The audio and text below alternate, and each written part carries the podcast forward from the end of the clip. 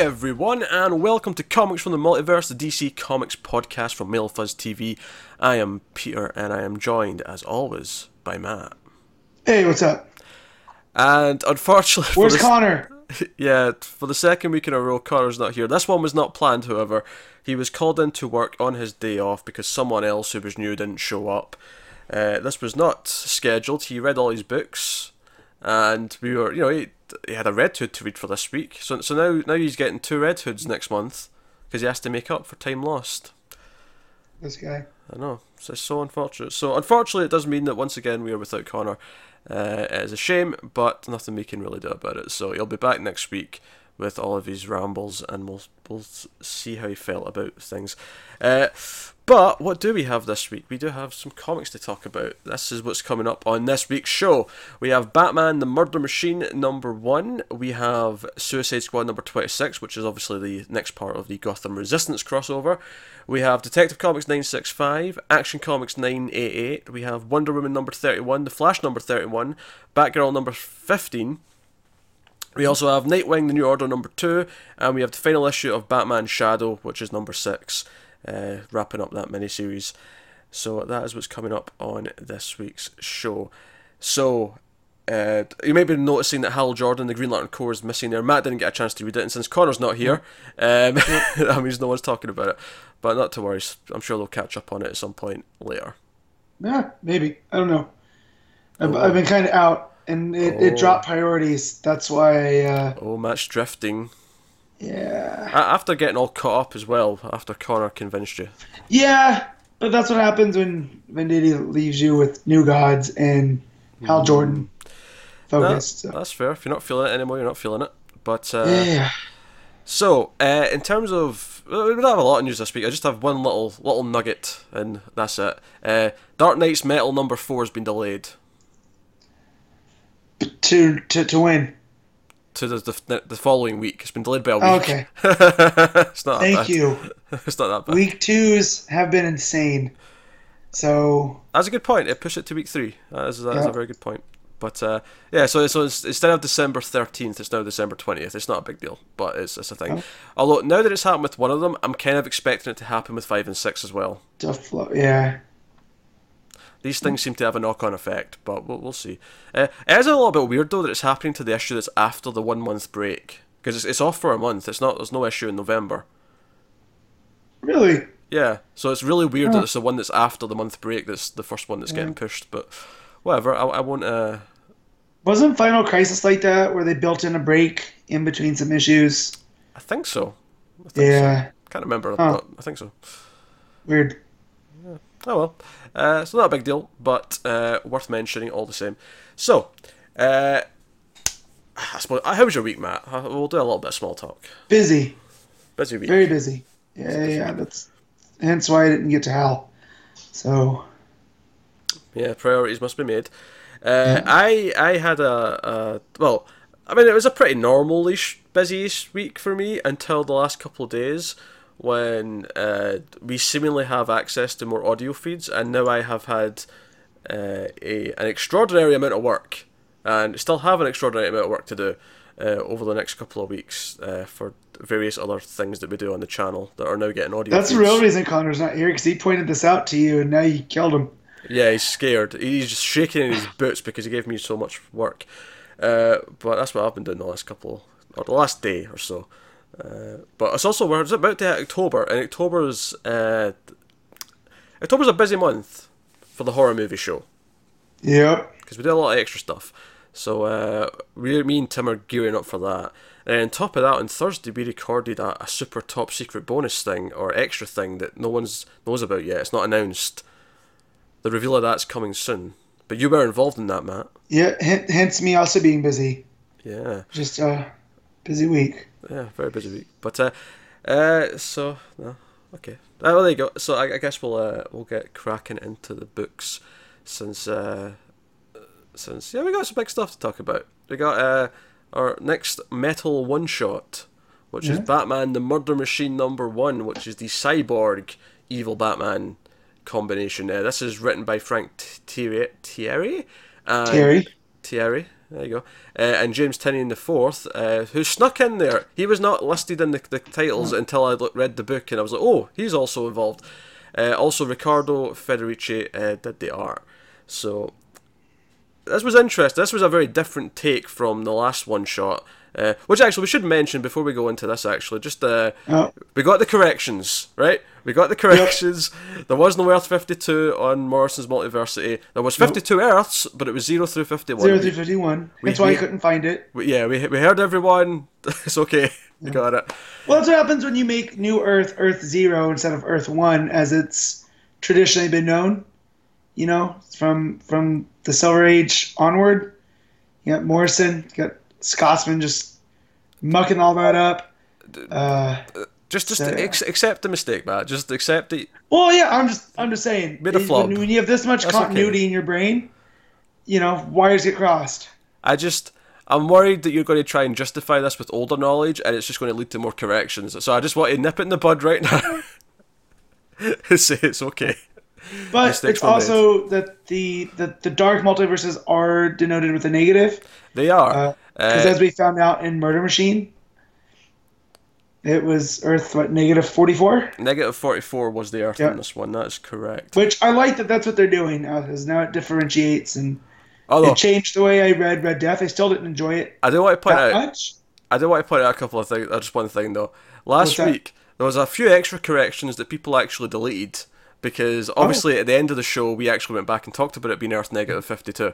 Uh, but some people made comments before they got to that part on YouTube. But I can still see them after they've been deleted. So I just wanted, I just want to point it out. I saw them. I saw that you you did those, and I don't know if I'm actually mm, like because some people will make the correction, then we'll actually get to it in the in the episode, and then they'll never go back and do anything to them. So I don't know if I'm actually if I like this more that they went back and deleted them, or if I'd prefer them to actually just comment on it and say, "Oh, okay, right, you brought it up, my bad." Yeah, Leave it be I mean, there, be shamed. that that means they're react reacting in real time. So I guess that's good. You know, Yeah, it's just funny though. It's just it's just funny they try to hide it, try to cover their tracks. But I can see it. My my my evil Alfred AI is watching you. that's an understatement. Yeah. You are an evil Alfred AI. So, uh, so what was the murder machine? Earth forty four or negative forty four, uh, to be accurate. And this is a world where we actually don't start this in Earth negative forty four. We start we start No. it in sort of present day. What's going on? Cyborg's talking to his Cyborg. dad. He's he's trying to like figure things out. Why are all these cities starting to act weird? First Gotham and now Central City, and we know why Central City's acting weird because Red Because Death Red Batman Death- yeah. just just showed up. But uh, yeah, so Earth Negative Forty Four is an Earth where Alfred is Mm-hmm. attacked by a series of Batman villains and is brutally beaten to death, uh, ending with Bane breaking his back, Nightfall Yeah. style.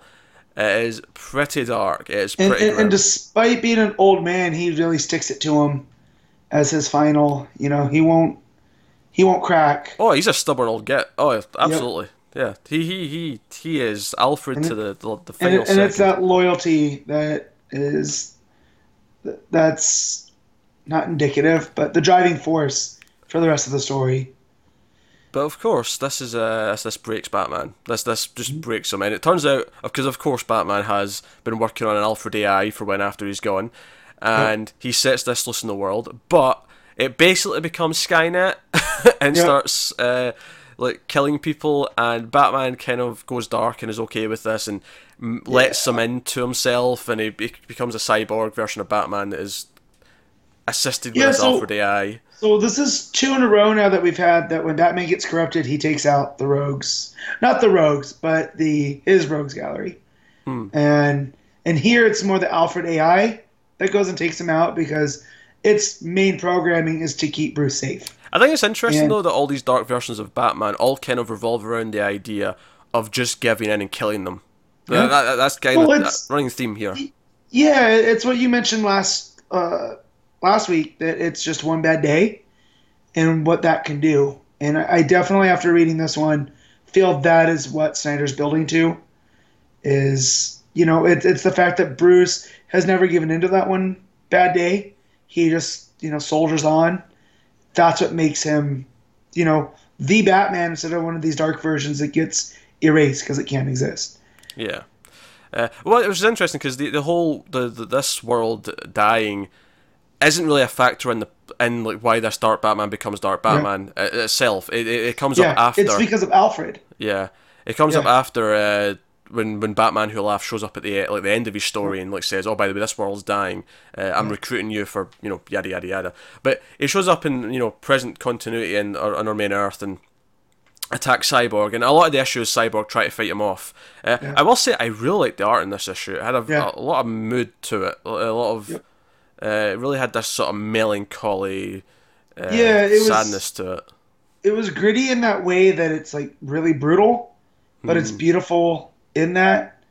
Uh, so like, really clean art, like you said, it's moody, but yeah, it's there. There's a scene where the the the murder machine Batman kills Cyborg on his Earth, and just like rips his head and spine out.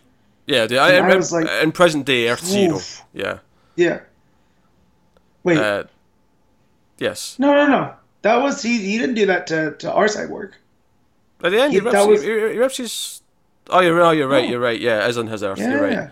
Okay, now because I, I know what you're talking yeah. about. Though he's, he rips his head out and he's he's met, you know his robotic spine is just dangling. Yeah, I got confused for a second, just, but yeah. Gotcha. Well, no, because when when they get to, to the Justice League satellite where Cyborg is, that they basically use his dad, uh, Cyborg's dad, Silas, to his, his computing and, and whatnot through Star Labs is what gives them access to the Justice League satellite.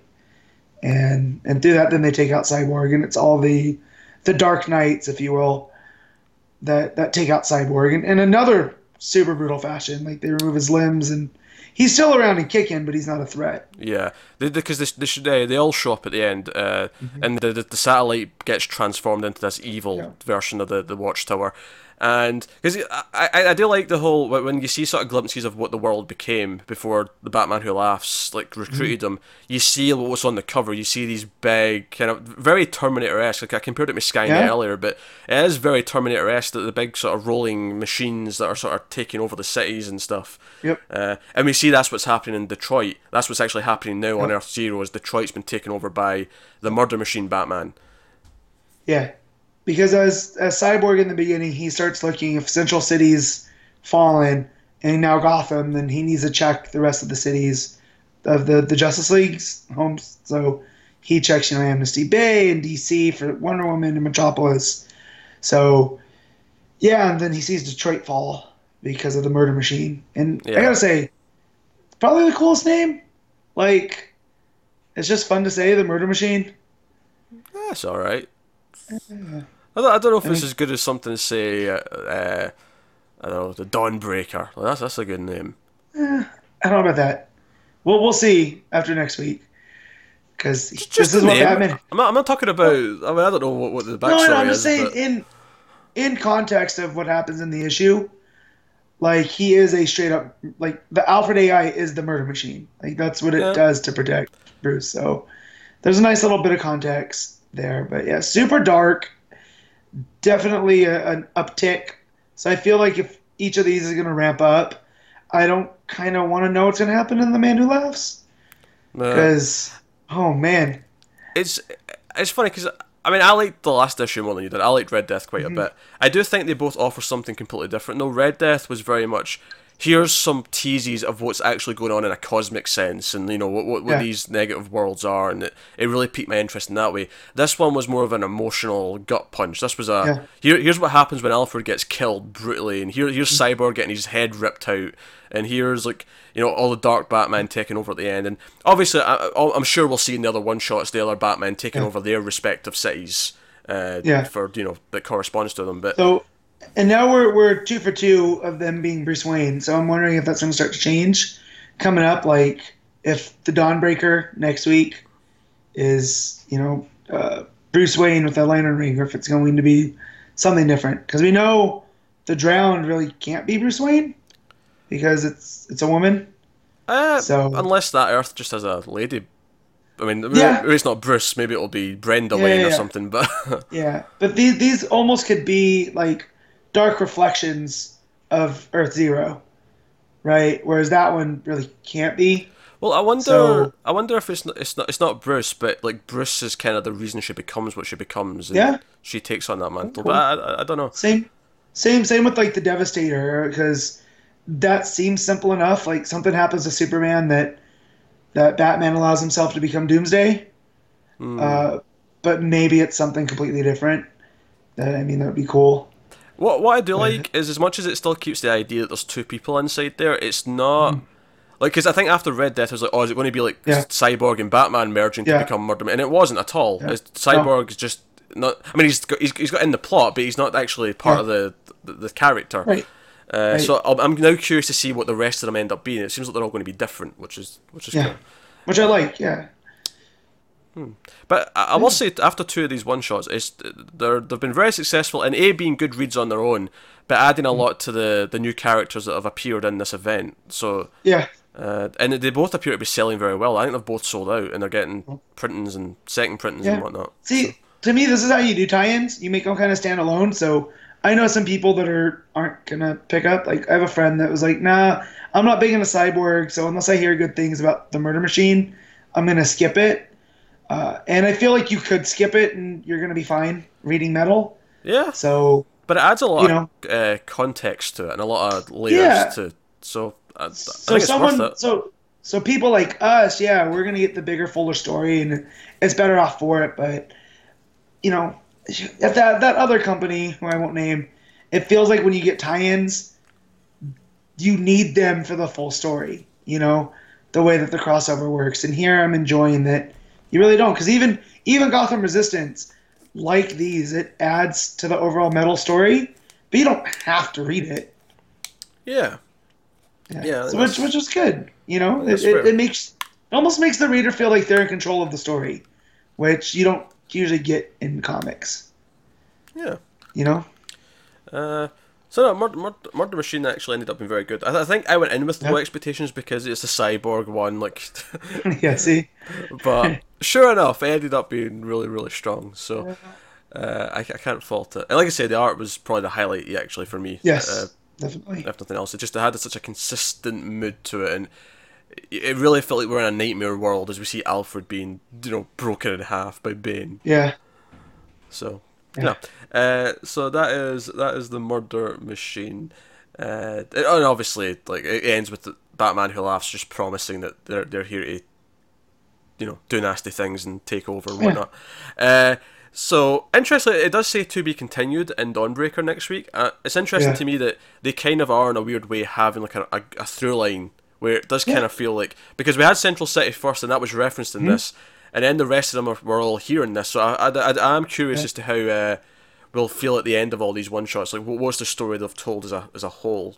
Uh, yeah. At least in part. Well, because the the murder machine transforms the the Justice League satellite yeah. into you know into it's this big evil looking thing and you kind of see the logo of the murder machine burned into detroit from the sky so that was kind of cool Hmm. but but yeah I, i'm sure we'll deal with coast city in the next one and Oh sure, what yeah. that means for for hal jordan because that, that is the city without fear and we'll see how the the dawnbreaker tries to change that i guess Yeah. Uh, so yeah, that's uh, Batman: The Murder Machine. That'll take us on to Suicide Squad number twenty-six. This is part three of Gotham Resistance. Uh, Rob Williams writing and Sejic on art.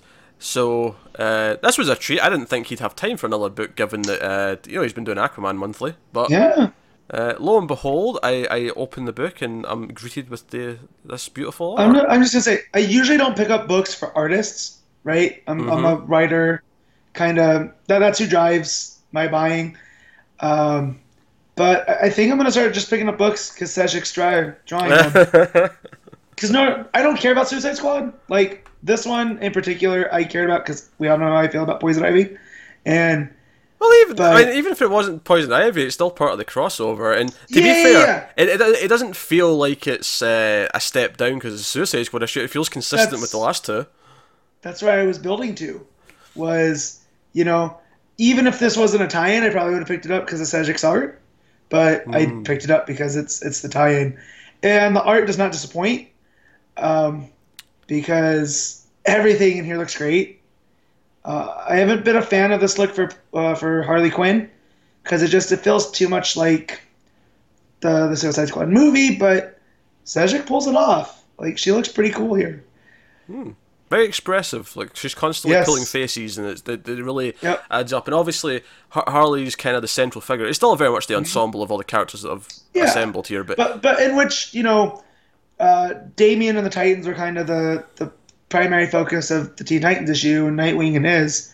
It makes sense that Harley and Croc take the spot right here. yeah, um, and you know we start off. They're in a new area. They're they're, they're on a school bus. There there's a lot of banter between them again. Like, you know, Damian telling Harley to shut up, and vice versa. A, a lot of Mad Max again, like you brought up. Yeah, there's a lot of Mad Max actually. Yeah. Um, uh, obviously they stumble into Harley's, uh, not Harley, sorry, uh, Ivy's, Ivy's domain. I, yeah. Uh, so you, you didn't even catch the mistake there. You just went along with it. Uh, but so, but she's like, "Oh, I know who this is. We're fine, guys. It's just Ivy. It's my bestie." She's my best friend. Yeah. So like, she's got like two big killing, eating, you know, man-sized killing plants with her. It's fine. Fine. Yeah, and of course, it, not it's not fine at all. Ivy's Yeah. gone full psycho. Uh, Batman. So I'm wondering, do you think the cards affect them? I, th- I think they do. I think there's something in the metal. Probably. They're probably a bit more psychotic than they, they usually are. Yeah, because this Ivy doesn't gel with the ones that I've read in where she showed up in Batgirl or Birds of Prey. Hmm. So I'm and same with Riddler.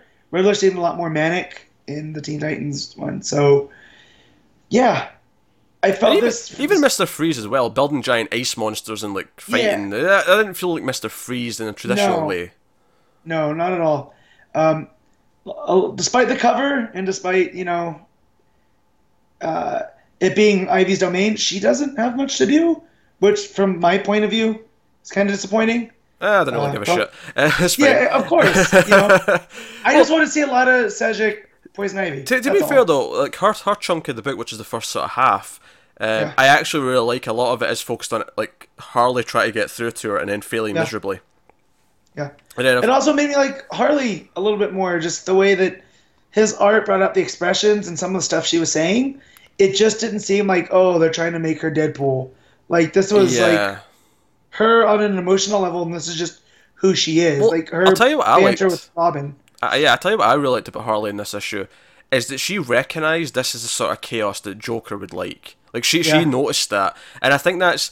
I mean, you could argue because I think at first I was like, "Oh, that's a cool thing that she uh, she recognises that," and then I'm like, "No, wait, that's actually really good because the whole idea is that the, the person who's driving all this is the Batman who laughs. It's you know, it's the Batman Yep. Joker combo. It's that she's seeing, she's you know, she's recognizing that this is part Joker. Whatever's going on here, this is partly him, uh, and I like That that. was good. Was So- astute. It's good stuff. Uh, yeah, of course, and they, they sort of like bypass Mad Hatter's world a little bit. You see they're in there, you see the big cat Yeah. and whatnot, and you know Harley's like, "Oh, Mad Hatter, this is my kind of part, eh?" And she's like, you know, it's, it's fun stuff. It's Yeah. funny actually. So the metal ball was flying around, right? And I was like, it was making me think of Phantasm. Now, for non-horror fans, you might not get why I, that, but I was just thinking of Phantasm the entire time. And for some reason, I never just stopped to think, oh, it's a Mister Terrific. It's a T sphere. It's a T-sphere, I never yeah. did either. So when he pops in at the end to, to save them from Tweedledee and Tweedledum, I uh, well he didn't really save them, but they were attacking. He Yeah. you know popped out. But It, it, it was a, it was a giant, of course, moment. yeah, I felt so dumb. But Yeah. you know, outside of the prelude issues, we kind of have not that we've forgotten about Mister Terrific, but he hasn't been a central focus. Oh, So we kind of have forgotten. I mean, not, not forgotten, but like because Yeah. he hasn't been brought up, it's just kind of like, oh, Yeah. he's not, he's not in my head, and it's like, Right. oh, but now he's here to help for this final, final part of this, this crossover. yeah, That's, that should which be I fun. like because it looks like in the next one we're getting the Batman who laughs. Mm, well, We're that's what we're skipping right to. over Bane. And I feel like yeah. Bane might be like, well, you know, the way we sort of went through two villains this issue, we might get a bit of Bane at the start or something. Uh, of course, the other big thing is that Robin's cut and Rob, Robin fighting the evil Damian. Uh, Yeah. Like was bringing in visions, and he was seeing Batman like in like you know drowning in metal, Terminator 2 style. You can almost see Batman's thumb going up as he as he's going at the molten metal. Uh, But he's like concerned that Batman's dead. He thinks like whatever's happened here, he's, he's getting a sense that he's gone. Uh, Yeah. And we see him and Damian Bond and uh, Dick also being kind of pissed that this monster's wearing a Robin outfit, and he's like he's not Yeah. happy about it. It's, it's kind of He's cool. not fit to wear that, and we have the Teen Titans attacking, and that's what takes the focus away from Ivy. Is we, but we also get Sejic Starfire, We do, even yeah. though she's all she's all Jokerized, kind of. Yeah, it's all, it's all the evil, evilized versions of the, the Titans and the, the Suicide Squad. So we see Yeah. we get to see Sejic of all of them. You know, Dick's worried Mm-hmm. about Kory. Why is she acting weird? Yep. Uh, but no, But I love that that Nightwing's head wound is still prevalent in this. Like there was a whole Hmm. reason that Seeley told that story, and it's becoming more apparent here. Like him getting the visions of Batman, and do you know what? Do you know what? I'm really beginning to realize? Is I'm Mm-hmm. really beginning to realize that Damian is gold with almost any character. yeah, You pair him up with Harley, and they're gold together. You pair him with Dick, Yeah. they're gold together. You pair him Yeah. with uh, Batgirl or even Supergirl, uh, which has happened in the past. They're gold together. Green Arrow, they're gold together. Damian goes with everyone, and I don't know why, but it works tremendously. because he's very proactive, so he forces people to be reactive. So we all get their reactions Mm, to him, and and how they deal with him is indicative of their character. So like I like that Harley kind of they're kind of at the same level when like she doesn't talk down to him. She's like, "All right, kid, whatever. Like I got this." And when she drives the bus over the cliff into the vines, and they're like, "Oh, so that was your plan?" She's like, "Yeah, totally." and e- you know- even even at the uh, later on, it almost has like a little mini arc because Yeah. later on he says she's right. Yeah. She, he says Harley's right, and she's like, "I am." like so, Yeah. she almost wasn't expecting that. Uh, God. Obviously, the book's gorgeous from start to finish. It's uh, Easy. yeah, n- nary a, a I, I think what I like, uh, Croc has like a heroic moment where he's he's going to hold back and fight off the, the demonic Robin so they can keep Right. going and find Batman or get to the mountain or whatever. Yeah. And it's this heroic moment, but there's, there's this silhouette shot of just like the monstrous Croc with armor on and the Yeah. evil Robin and silhouette like going to attack each other. It's just it's gorgeous stuff. Yeah, because Croc's like not my town, and and Yeah. I like that. I like that. Even though he's this big beast of a man and a monster mix, he still loves his hometown, and he's gonna fight for it. And he's you know Joker can bring chaos, but nobody else. Like this big old mountain that appeared, not on his watch. I, I think the exact line he used is "No one eats Gotham." yeah, and I like. I think it's Green Arrow's like ah, he kind of needs a more heroic catchphrase or battle cry. Oh, that reminds me actually when uh, Ivy showed up, she's like, "I will protect the green," and Croc's like, "I'm green," and then Ollie's like, "I'm green too." Nightwing's Yeah. like, "That doesn't count, Ollie." Yeah, it's pretty good. No, it's good. It's good. So, uh, no, it's, it's been a fun crossover. My only concern at this point actually is that I feel like I don't know if one issue is enough to wrap it up. No, That's my concern at this all. point. Uh, so, but Matt, do you have to do the ice right next to the mic? Sorry, I was trying to be quiet.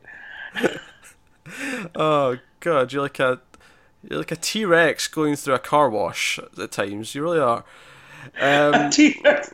That is the oddest metaphor or simile I've ever heard, and I love it. That's, uh, that's one on my Facebook bio now. I don't have one. like a T-Rex going through a car wash. oh dear. Um, so that's Suicide Squad. Uh, I've been I've been digging Gotham Resistance. It's, it's it's not.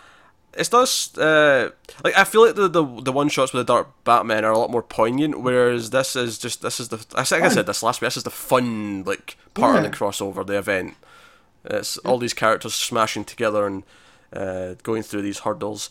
Uh, it, c- it could wrap up a bit too quickly, given we've only got one issue of it left. But that is coming Yeah. next week, of course. So But but I that. like that it's kind of contained that way, you know, with with Titans, Nightwing, Suicide Squad, Green Arrow. Oh sure, I, I'm just We're done. if it's a little bit if the ending feels rushed, then I'll maybe will have said it should have used another issue. But otherwise, uh, yeah, yeah, I'm I'm cool with it being tight, obviously. Uh, But anyway, uh, so there you go. That's Suicide Squad. That'll take us on to Detective Comics 965. James Tynion the fourth, uh, writing Eddy Barrows on art. This is the first part of the Lonely Place of Living, which is Tim Drake's triumphant return to the to the main stage.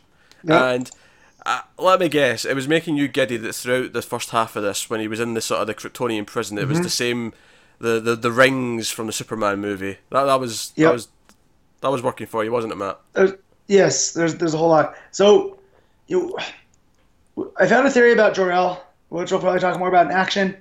Mm-hmm. This issue, because this is my first read this week, like I couldn't wait to get to this. Um, kind of kind of put holes in that just for for it the way that it treats Jor-El as the character. Um, and the Kryptonian rings that we saw, like, uh, but yeah, this this issue just on its own, seeing Tim react to these things and get them fixing his origin that he has the actual Tim Drake origin Yeah, yeah. is, Uh, is quite nice. I was actually going to try and squeeze in the only place of dying uh, this week for comparison's sake to see like how how much it matched and stuff and all the rest of it, but I never had time, unfortunately. So what do you mean? What's the only place of dying? Am I missing something? Or a lonely place to die. That was his. That was his introduction. That was his first arc. Oh snap! I didn't even realize that. So the, this is the title. Wait, you didn't even realize the name was calling back to his, his opening story? No! Oh my. Oh Matt, Jesus.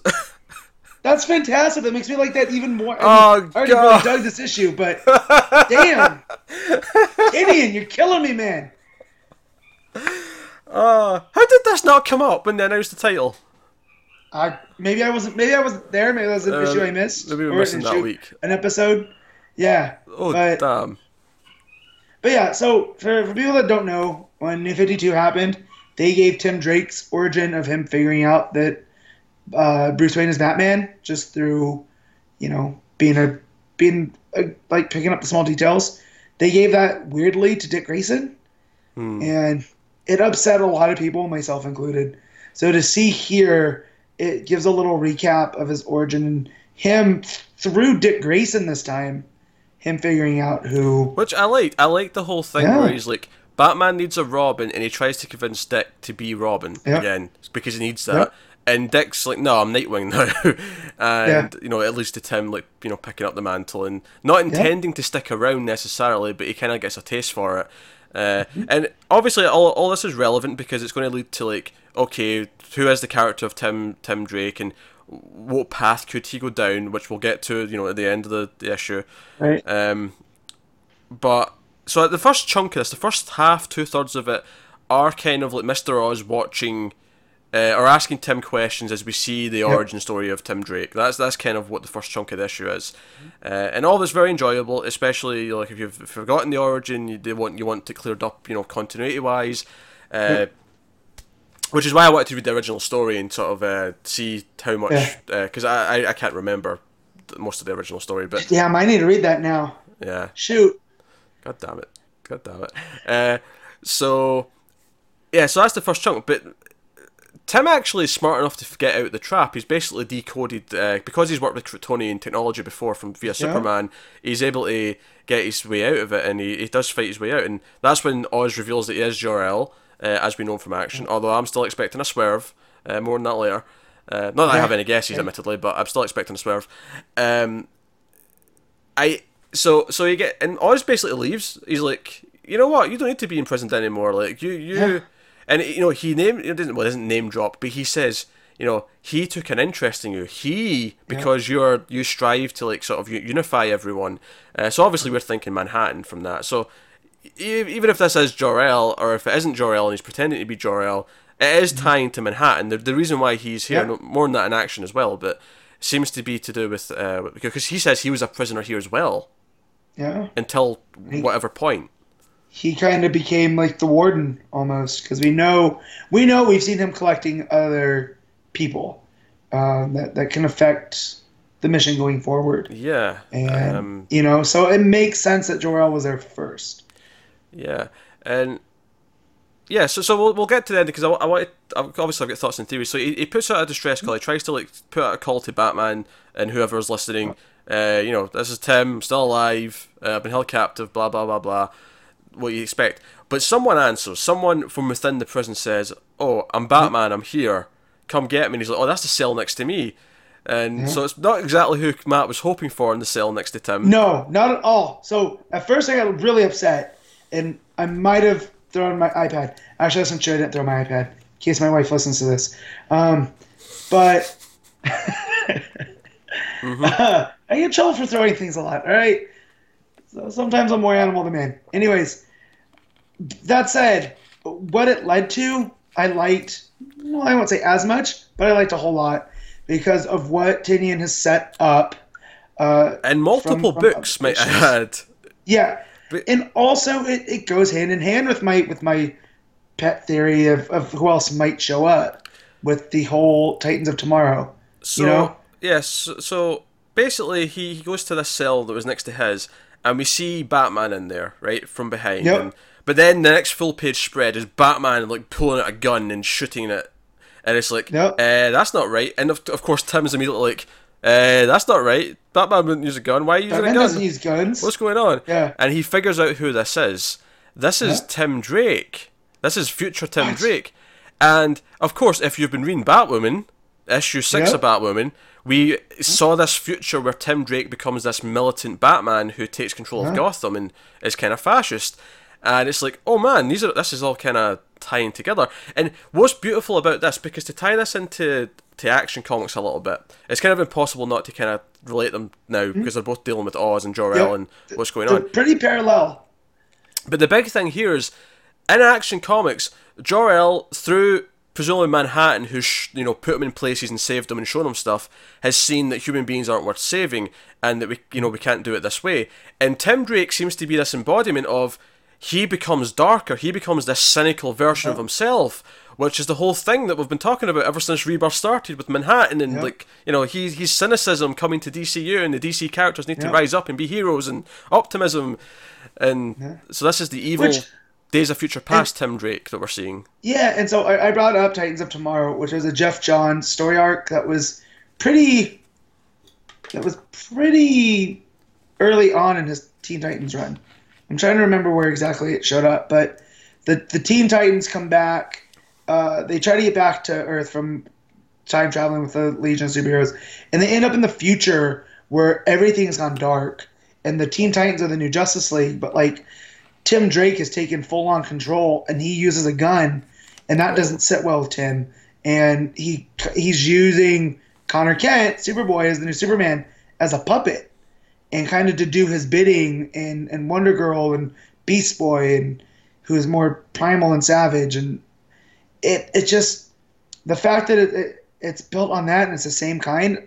I'm like I'm disappointed in myself for not piecing that together It, it's, sooner. it's harkening back to a lot of different stories from the previous Yeah. continuity. Uh, is- while it's also fitting into the idea of what Manhattan's doing and what, what Rebirth Yeah. kind of is at, at the core thematic level.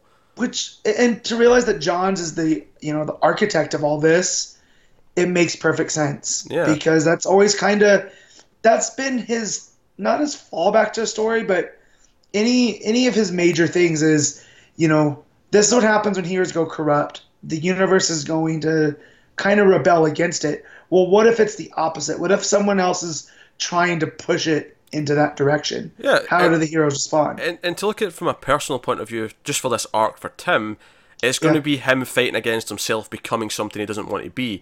Which, Yeah. given that he never even decided, you know, he never even wanted to be Batman, he says that repeatedly no, in this he was issue. leaving. Yeah. Yeah, like right before Batman thinks he dies, he was going off to college. But this is the thing, hero is- game behind. Is this more of like a warning sign to him that he needs to leave? Yeah. Because if he stays and keeps the cape on, like, does he eventually become this because of that? Become this, yeah. Yeah, because so- when when he brings up that Batman doesn't use a gun, Tim Drake of Tomorrow is like, "Oh no, this this is the gun that killed Martha and Thomas Wayne.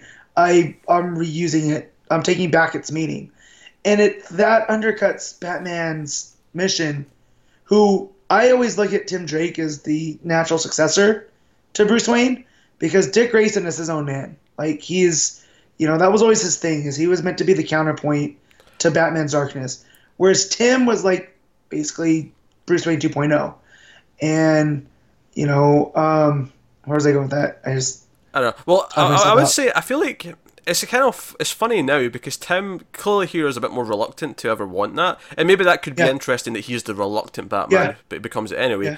But then you have Damian who wants to take that throne. He wants that Yeah. that mantle.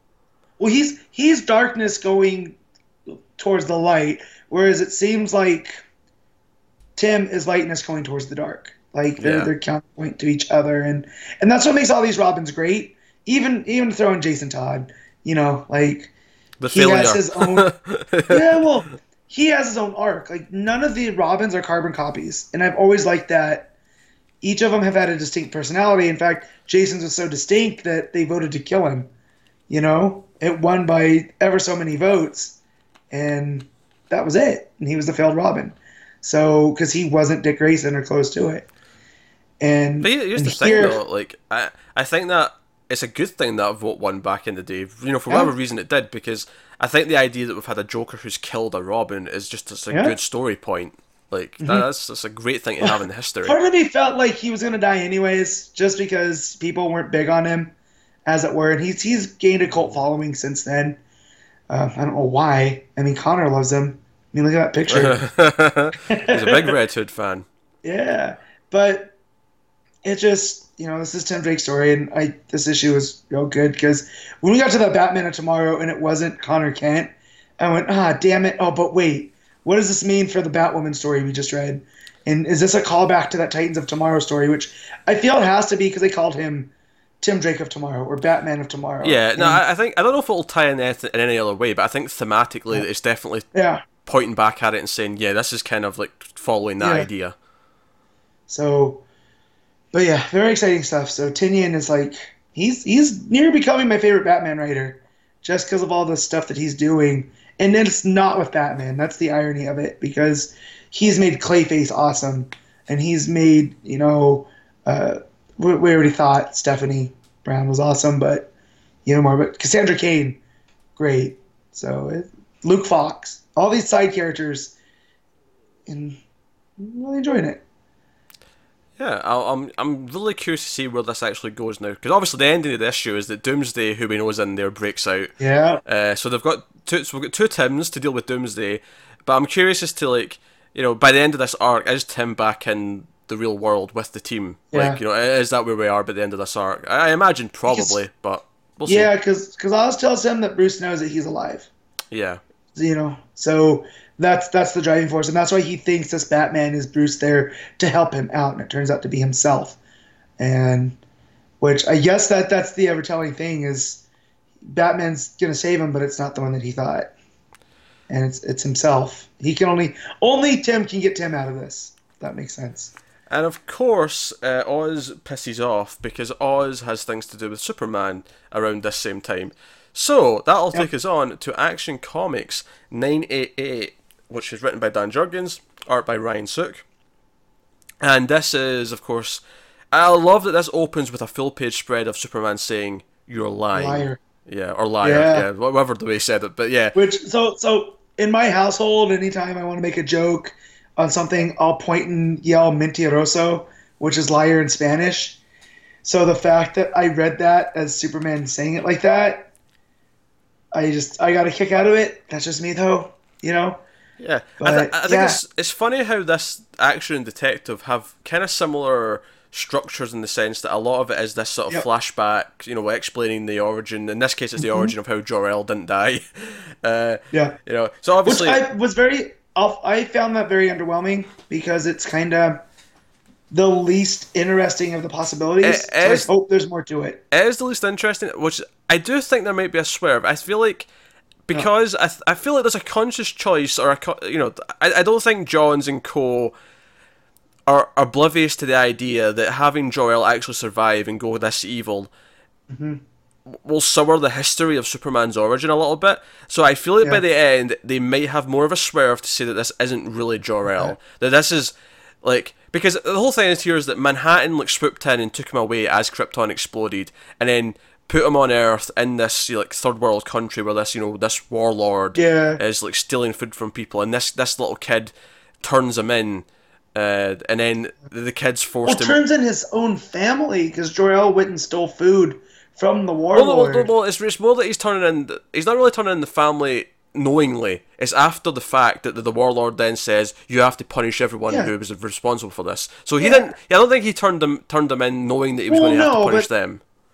Yeah, I, I was raising up the stakes there. Like he, Yeah, know? yeah, but he forces him to shoot his own family. This kid, and Jor El witnesses all this, and it's you know once he realizes this that, that Manhattan, presumably Manhattan, I should just I can keep saying presumably because it's not quite out confirming it, but it looks a I lot I mean, like the blue energy is Yeah. really kind of tipping the hand, but it could, you know, just in case it case, could be anything. just in case it's not. I just want to say presumably.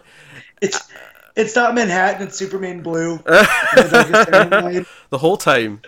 Um, And presumably that's afterwards where he traps him in just the, the, the prison that Oz has been in, the, the you know the whole Yeah. time.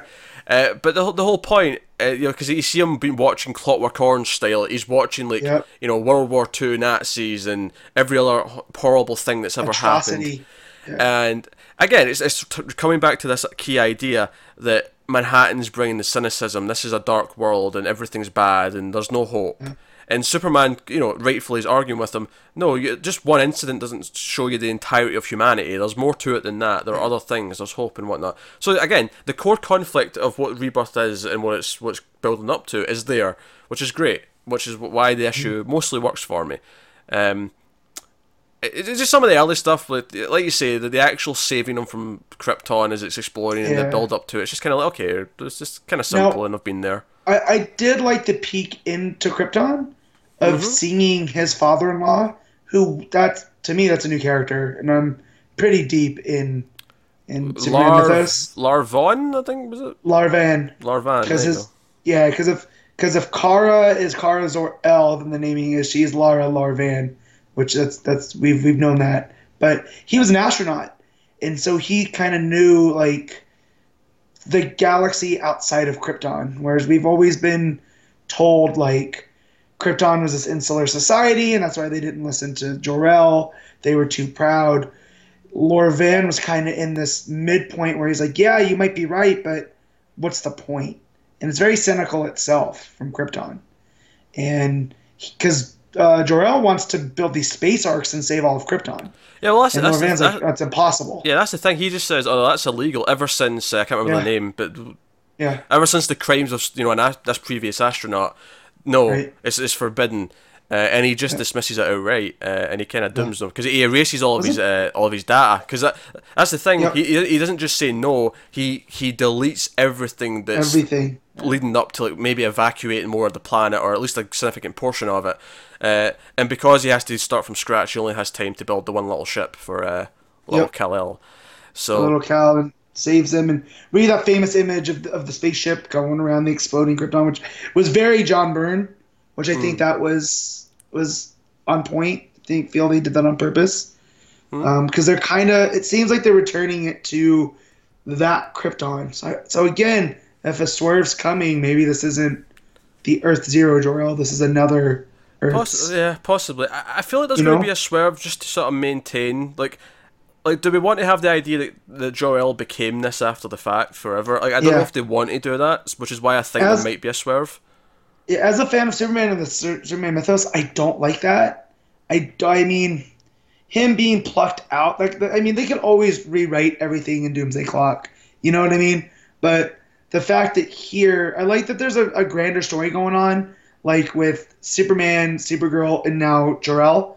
That like Superman was the immigrant that was that was that came here as a baby, right? He's hmm. basically a person of Earth. Where Kara came as a young person, she still has memories of her home, but it's not equal to her new memories. Yeah, she, she, she's more she's more of a child of two worlds, literally, because Yeah, she's she's got a part of her childhood exactly. in both. Whereas Clark, whereas like, just Yeah. he doesn't remember anything from Krypton. oh, so- he's he's from Kansas. He's you know he's he's green jeans, as Lois used to call him. But Jor-El now is that that old guy that remembers the the homeworld or the homeworld, the old country. And even though he was chased away through atrocities, and that's why he came to this new place, he has these uh, nostalgic, like, oh, it was such a great place, and this place sucks because it's not the old place. So I like that, but again, him being plucked out as it's as it's. Although to be fair, he, he's and- he's quite critical of Krypton as well when he's talking to Clark about Yeah. it. He's like, oh, like they doomed themselves, and this place is going to doom doom themselves as well. Like they didn't listen to me, they're never going to listen to you. Like, uh, so that's why the ending's him saying, "Oh, I'm, I'm going to take you away forever. We're going to leave Earth, never come back." uh, which obviously isn't going to happen. But uh, we'll see how Superman deals with this uh, next. Yeah, and it was and it was Jax-Ur. He's like the big Kryptonian baddie. Anything that goes wrong, I feel they always blame Jax-Ur just because it's a name that sticks out. He's the reason why Oh. uh, uh, space He's flight the reason is why. Try, uh, forbidden. Yeah. Yeah, but it seems like it's very much the John Byrne Man of Steel version of Krypton, and that that really drives Jor-El's, I think, thought process because it's very cold and scientific and Maybe the, know? the, the way this this works is the idea that Jor-El uh, or Manhattan stepped in and manipulated time, and this is part of what he manipulated. Is he took Jor-El away from Krypton. Uh, Yeah. But does it like so? If we fix it in Doomsday Clock and we f- reset things back to how they should be, does he never get saved from Krypton and he just dies with Hmm. It? Assuming this is just straight up Jor-El, Right. because part of me thinks it's a trick from Manhattan. Like Manhattan's yeah, created this version, and it's just he just thinks Yeah. he's Jor-El kind of thing. yeah. Well, it's also the the, the kryptonite how it doesn't seem to affect him, Mm. although you see it like when he lands and the family takes care of him, they see that pull out and it's glowing. Like I've read some things that people say, "Oh, that's why it doesn't affect him because it's in his system." Like whatever, whatever Manhattan did, he's like one with kryptonite, and uh, that's why. But I don't know. I feel there's something bigger going on there, and I feel like in a story of this magnitude, there's no accidents. Like there's no accidents in storytelling. Uh, that they just left something out. So you know, I hope there's a swerve. This issue kind of ruined my Jor-El Prime theory, but Yeah. it could still be there. I, th- I think it's a swerve. Maybe, maybe we'll just find out he, he get taken from another universe, or Yeah. uh, he's just not really Jor-El. He just thinks he is. Like he's, he's just got fake memories because Manhattan's created him or done something to him. But uh, I, I'm still kind of expecting a swerve. Probably if this is five issues, I'm expecting at the end of the fourth issue the swerve of who he really, really is. Yeah. Uh, Definitely. Um, but Sook's art, I really enjoyed. It's very simple. Uh, it's Like- okay. I, I, I didn't love it. It didn't. It wasn't like screaming like uh, atmosphere at me like some of the the, the previous No. books we've talked about. But it, it was fine. Yeah. Yeah, I felt the colorist though too might have could have jazzed things up in the present day when they're talking. I feel like the color seemed desaturated, and that that's cool in the Jor-El's past that we're seeing. You know, to denote Ah, it's, it's the flashback filter. time. Yeah, exactly. Yeah. Uh, but you know, with Superman, I want it to be a little bit more bright and vibrant, and it kind of wasn't. Uh, but but no, I, I enjoyed this issue fully.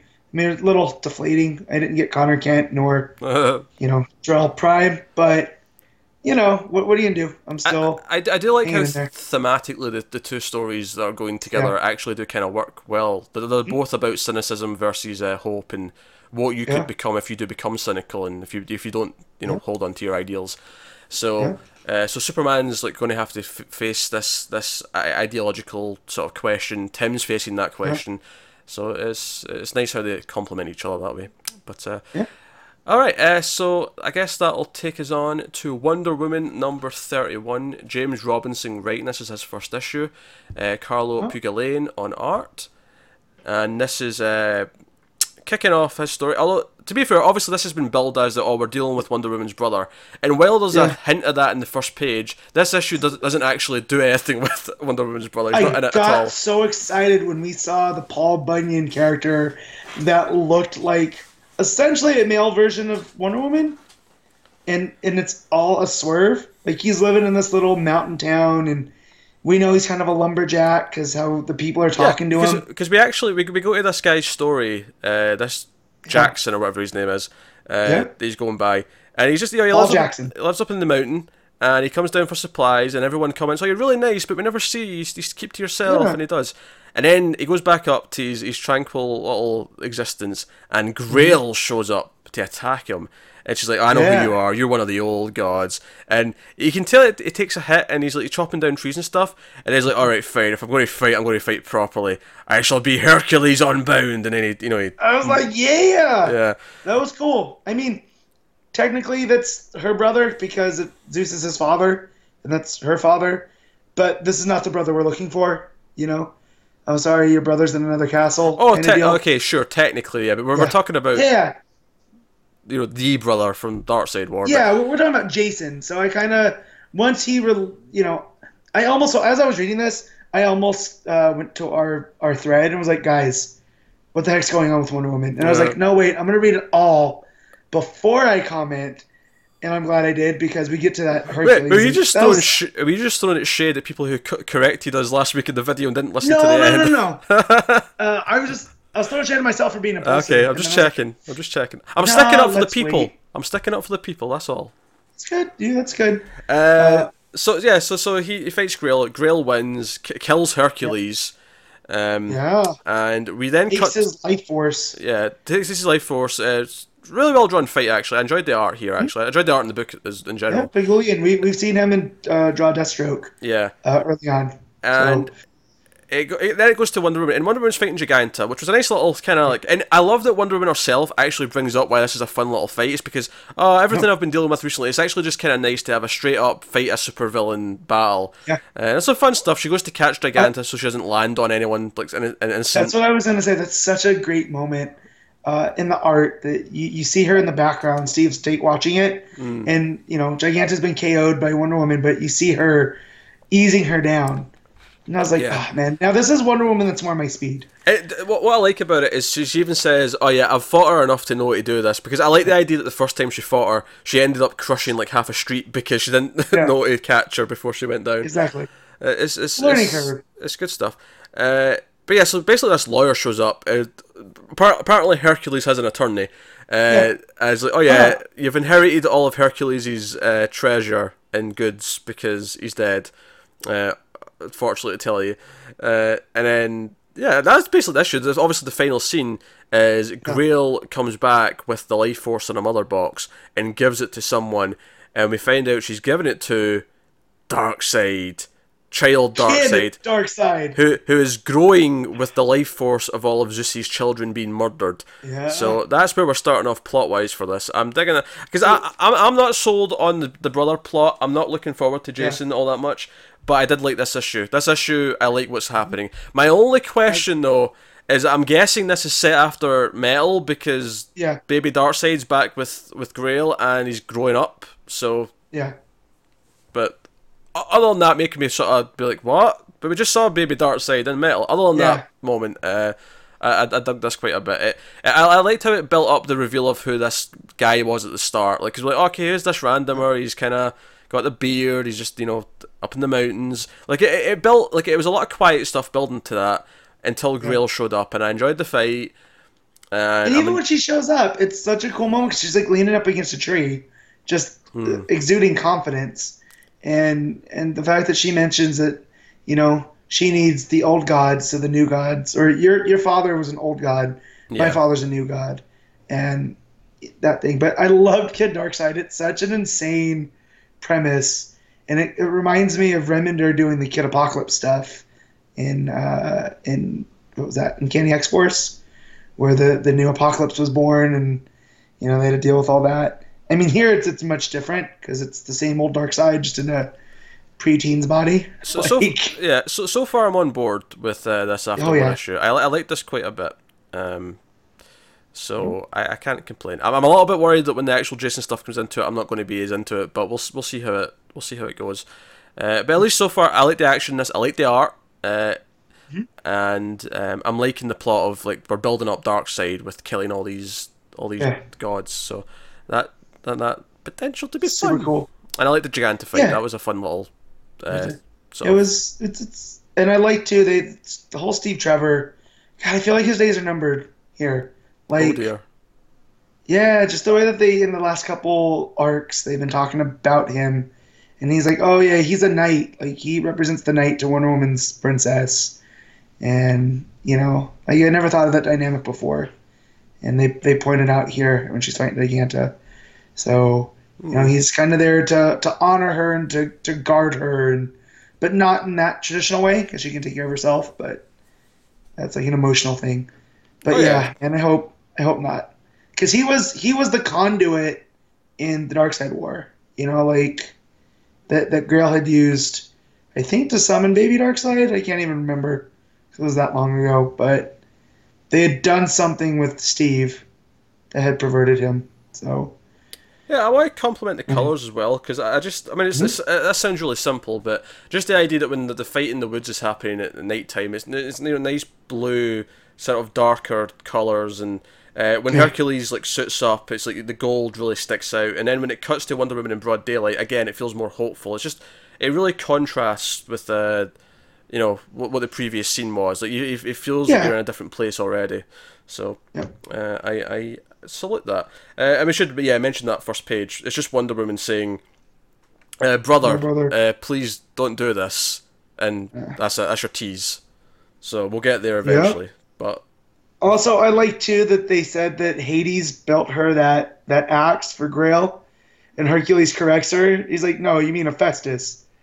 Like you don't even know the gods." So I kind of like that Grail's kind of the middle finger to the old gods. She can't even get them right. Uh, so no, uh, but no, so far I, I like this issue. So uh, we'll see we'll see where Wonder Woman goes from here.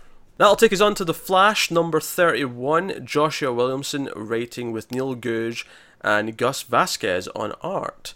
Uh, this is the final issue in the Bloodwork story, which oddly.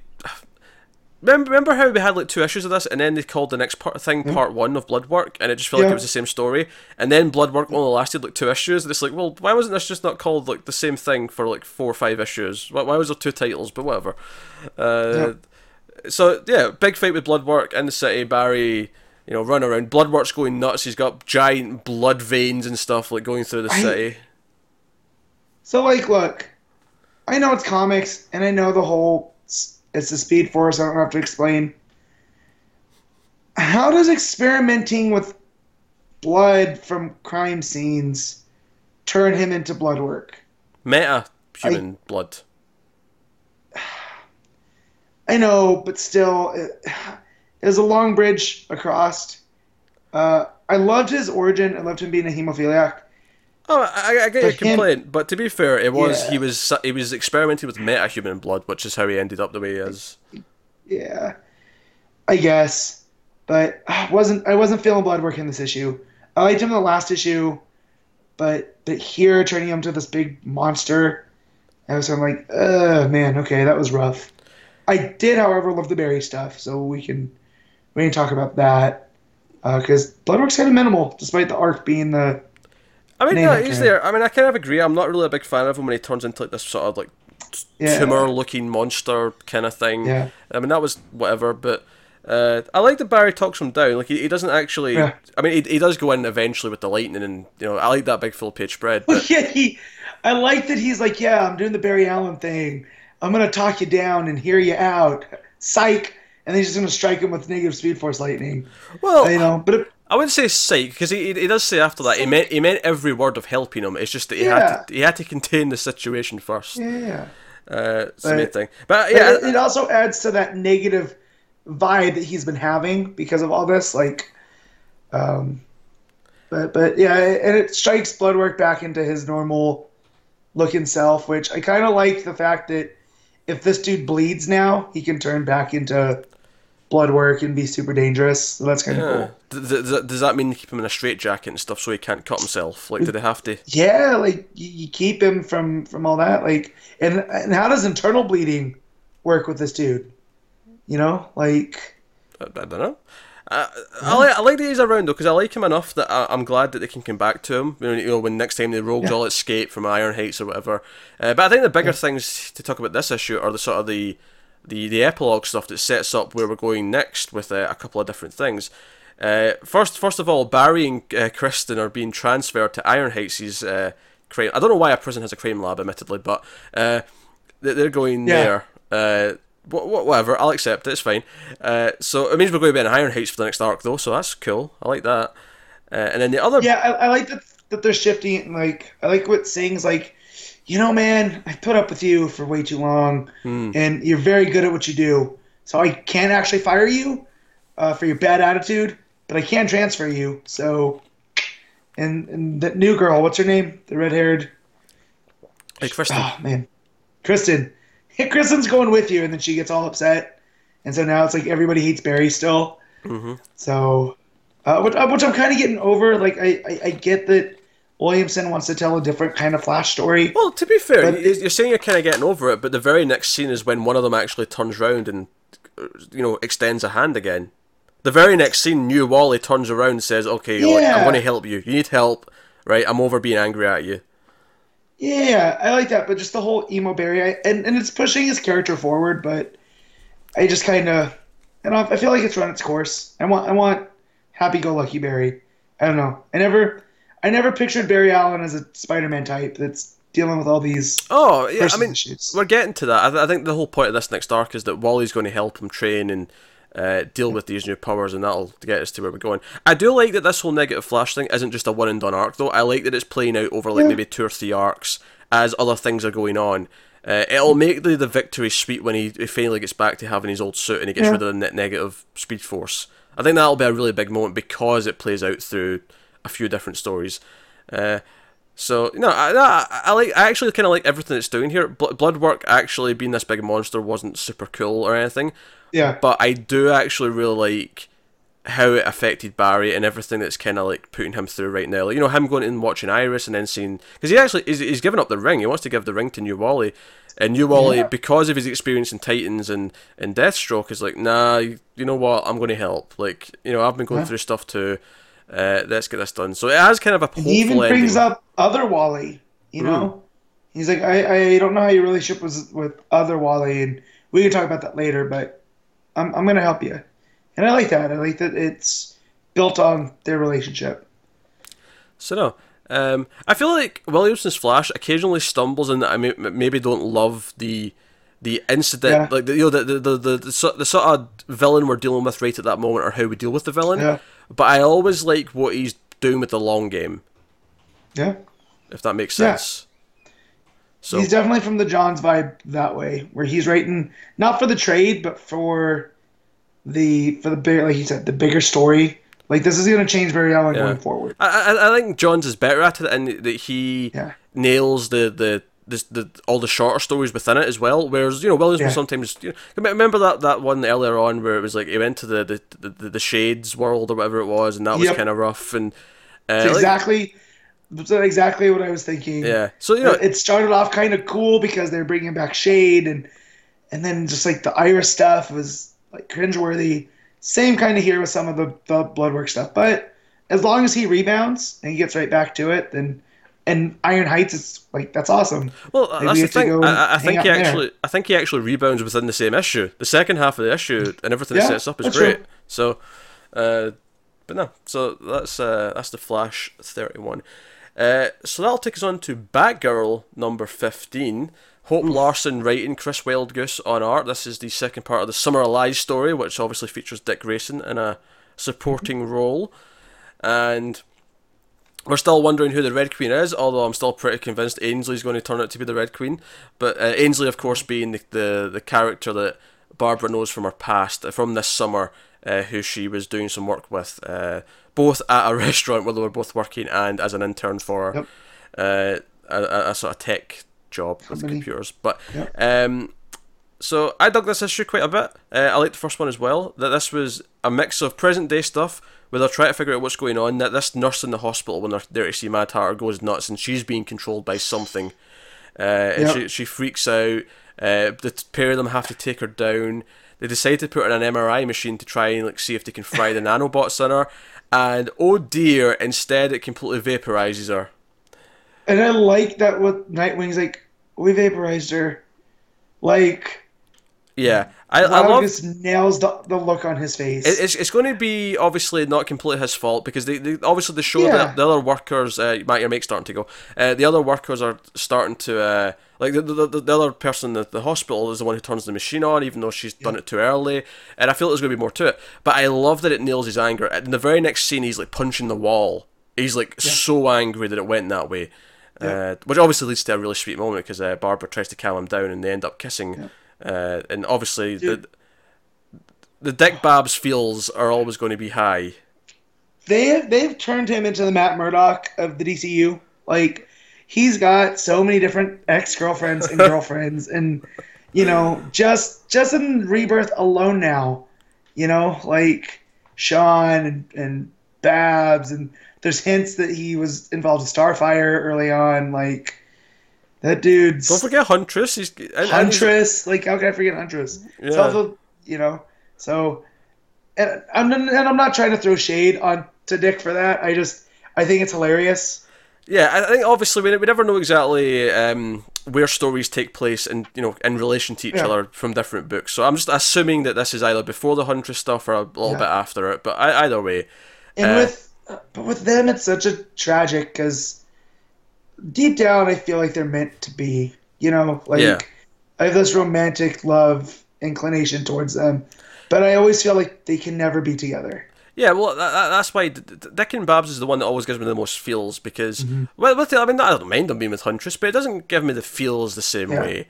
Uh, whereas there's something so sweet and genuine about the way these two feel about each other, and it's it's kind of the thing where if they ever they never will, but if they ever do like the the ending and this is what happened, you know, the Yeah. epilogue scene, it would be no Dick and Babs get married, they have they live a happily ever after the end. Yeah.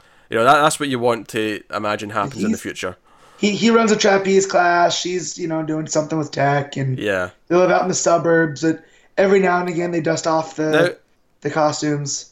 I'll criticise the art a little bit. I do think Wildgoose veers a little bit young with the faces at times. Yeah, big time. Because so Yeah. I read this last night and I was super tired. I stayed up to watch a football game, uh, and so I'm reading this kind of late, like later than normal. And I had to go back a couple times because it was jumping back and forth.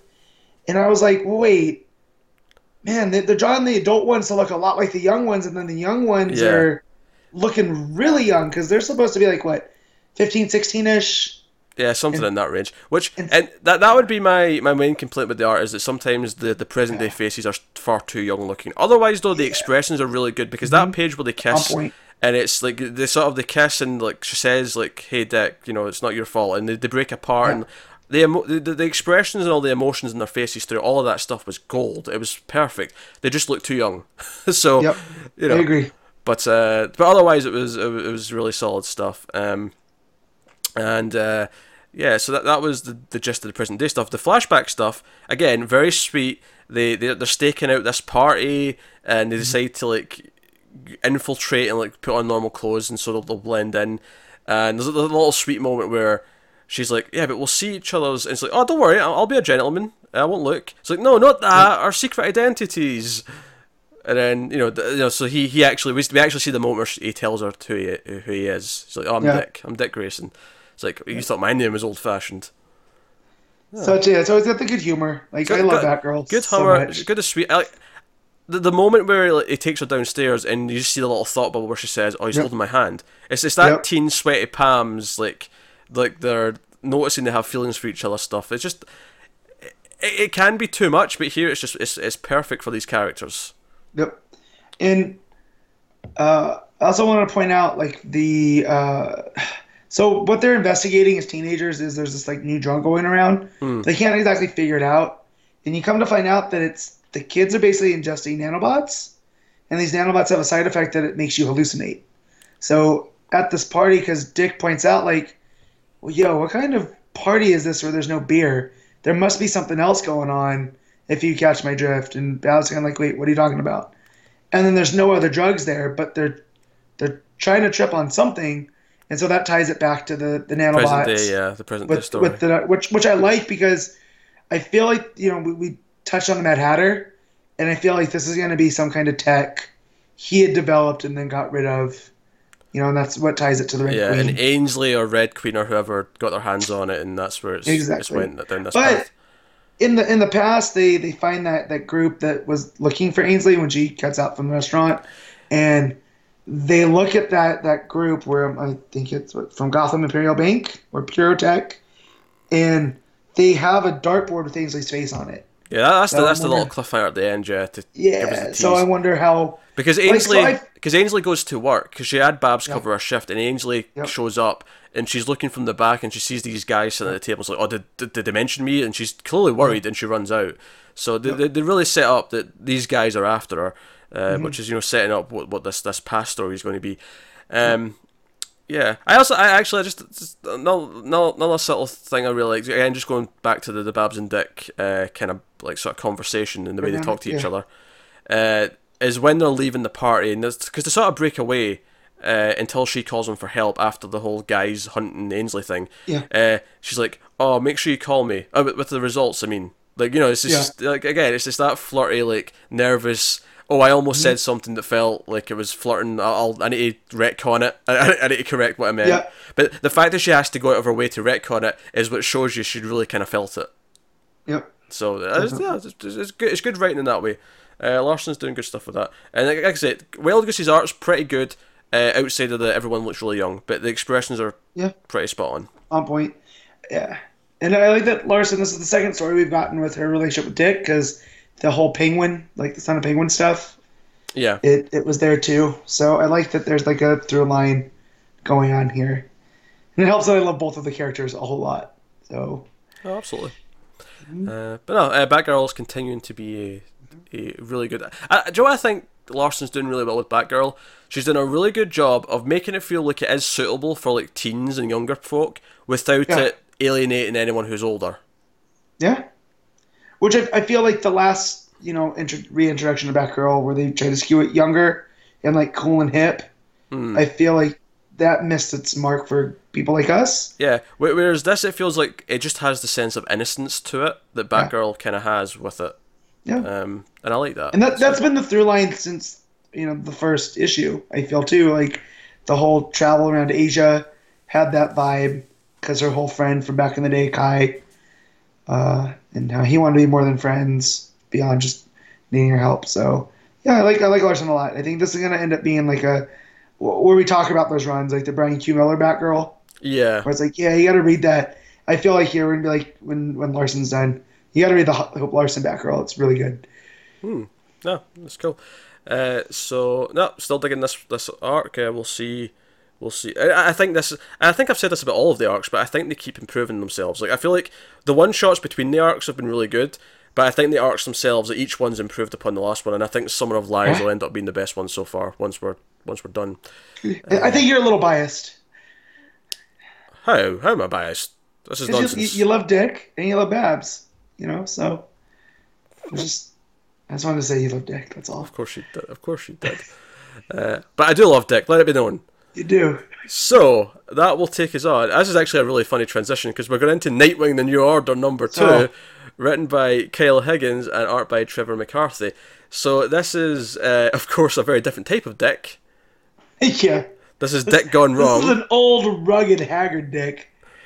Oh, th- th- this is Dick who's mad at the world. Uh, so, It's an angry Dick. Uh, so Dick, the the veins are popping out of this Dick. from his forehead, it's just throbbing. okay, right. Let's let's let's get away from these. Oh, let's get back a point. Yeah. So, so we found out at the end of the last issue. The big, the big reveal at the end was that Dick and Starfire's son, which they, outright confirmed in this issue that Starfire's the mother. Uh, uh, he's got powers, and kind of what we thought was going to go down is Dick's going to have trouble have trouble dealing with this, and what what, what happens when.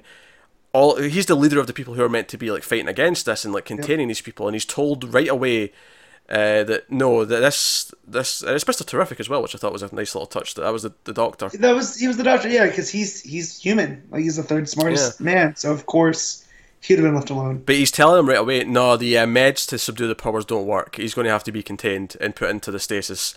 And Dick's like, no, no, he needs to have a life. Damn it! Like, and it's that's this you know old old school story mechanic where you have the person who's adamant at this, but once it happens to his son, his tune changes and he realizes what he's been doing to other people. You feel like that's where this is going to go.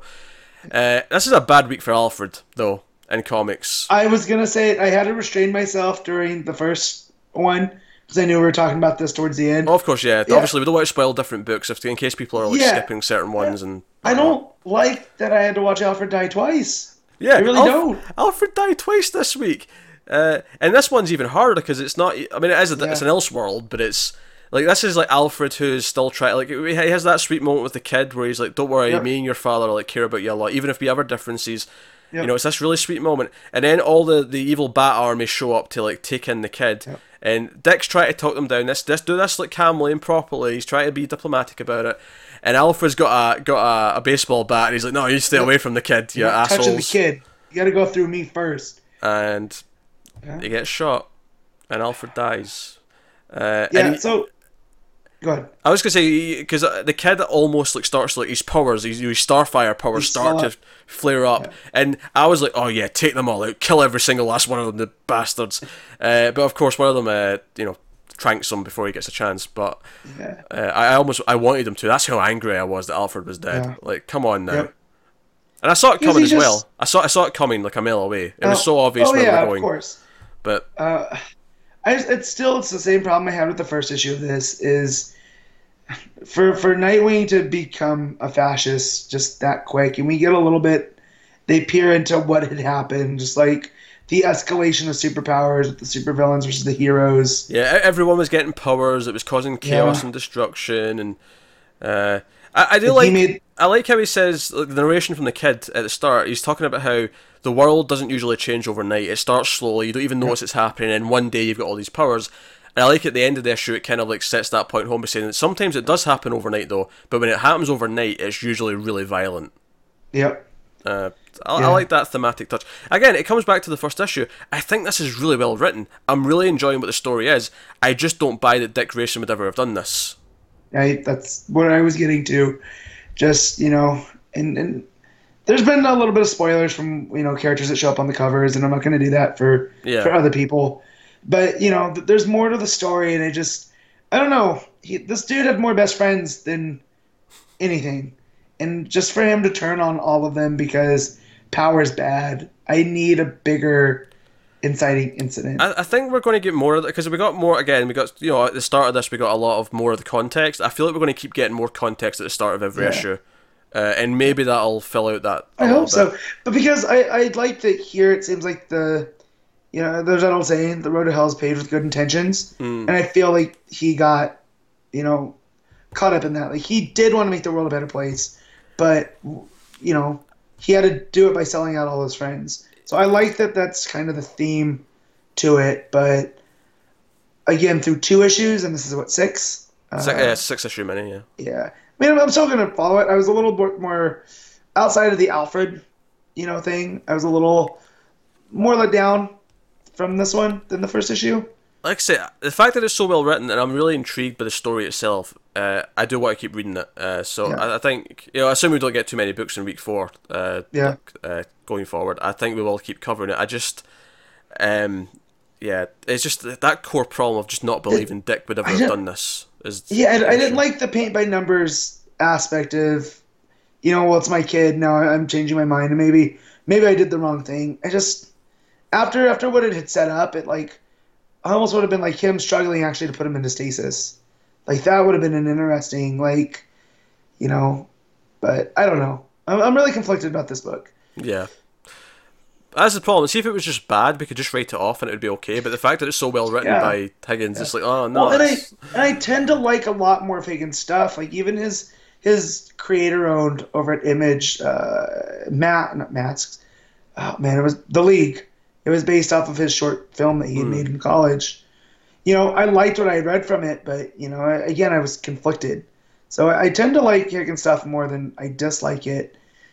Um, but yeah, I, I, I hope through three issues though we'll get a little bit more. Like I, I got the vibe in the first issue that Starfire was still kind of around because they talked about the kid's mom. yeah, they say she's, he's not spoken to her in a long time, but that implies she's Yeah. out there. Yeah, so I'm wondering if she's gonna show up and they have a, some sort of reconciliation, like like maybe she took the power, you know, dimming stuff that that light was supposed to take. No, I think I mentioned, I mentioned I mentioned in this one that she lost her powers uh, at the incident when you know Oh, okay. when So Dick set go. off the, the power bomb or whatever it was. Yeah, that's right. So, Huh. so I don't know. We'll, we'll, we'll see. It's interesting stuff. Well, I've Uh, got my Raven theory with the demonic powers 'cause that would have been cool. But hey, Mm. it makes more sense that it was Starfire. Yeah, uh, so that is, I will check back in that uh, next next month.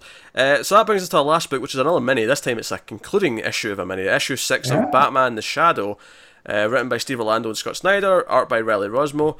Um, I think this will be a fairly quick conversation because I think I've liked a lot of this mini, but I do think this issue and the last issue were just kind of oh, this is the conclusion we're obviously going to get, and it was just kind of okay, let's just do Yep. it. Uh, whereas issue one and issue three and four, I thought were doing so many inventive things t- to smash them together. Whereas this, this issue was fine. Like I didn't, you know, it was I enjoyed it well enough. Lot, yeah, a lot less of the shadow mythos here, and much more Batman. Yeah. Which I feel as we went, we got away from the shadow, and it was more Batman. Which hey, it's a DC comic, I, I get that, but I was much way more into how you would combine the shadow stuff with the Batman. So and like the whole Joker and the Stag, I loved all that stuff. Yeah, that, here, that was that was great. Yeah. yeah. Here though, it kind of not that it let down, but it was just like, oh yeah, of course that's how this is going to end. Yeah, it was just it was kind of the, the obvious ending we were going to go to. Uh, it just makes a lot of sense. Um, I, yeah, because a lot of the issue is uh, Shadows fighting Stag and Joker, uh, whilst Shambhala, Shambhala is uh, Yeah. is is burning or whatever. It, and it got a lot. Um, uh, what, what's the guy? Lovecraft.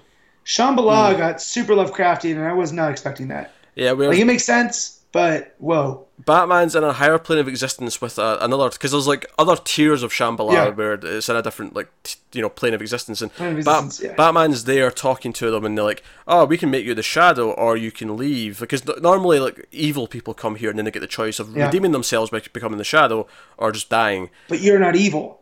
So Uh, yeah and we get a little Yeah. bit of uh, the stag's backstory he was like you know his brother was killed and he he vowed vengeance he and- swore vengeance, and I like that because they were these two bad guys trying to get to Shambhala because they'd heard like if you're you're wicked and you reach to this, you can do whatever you want. But it killed one of the brothers, and so he swore revenge, and that's why he's been trying to kill anything in associated. He wanted to get there to reclaim that power. So that was super cool. I like that. Yeah.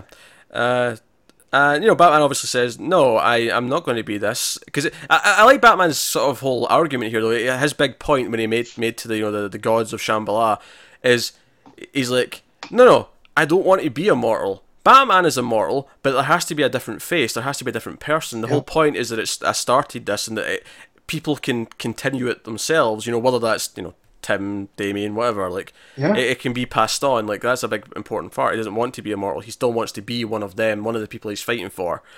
Um, and yeah, it's just you know, then they, they win the fight. Uh, Shambhala is taken away from this plane of existence. It's just gone forever, which means the shadow's now stuck as being the shadow. He will never be able to take that away. He's now immortally going to be that.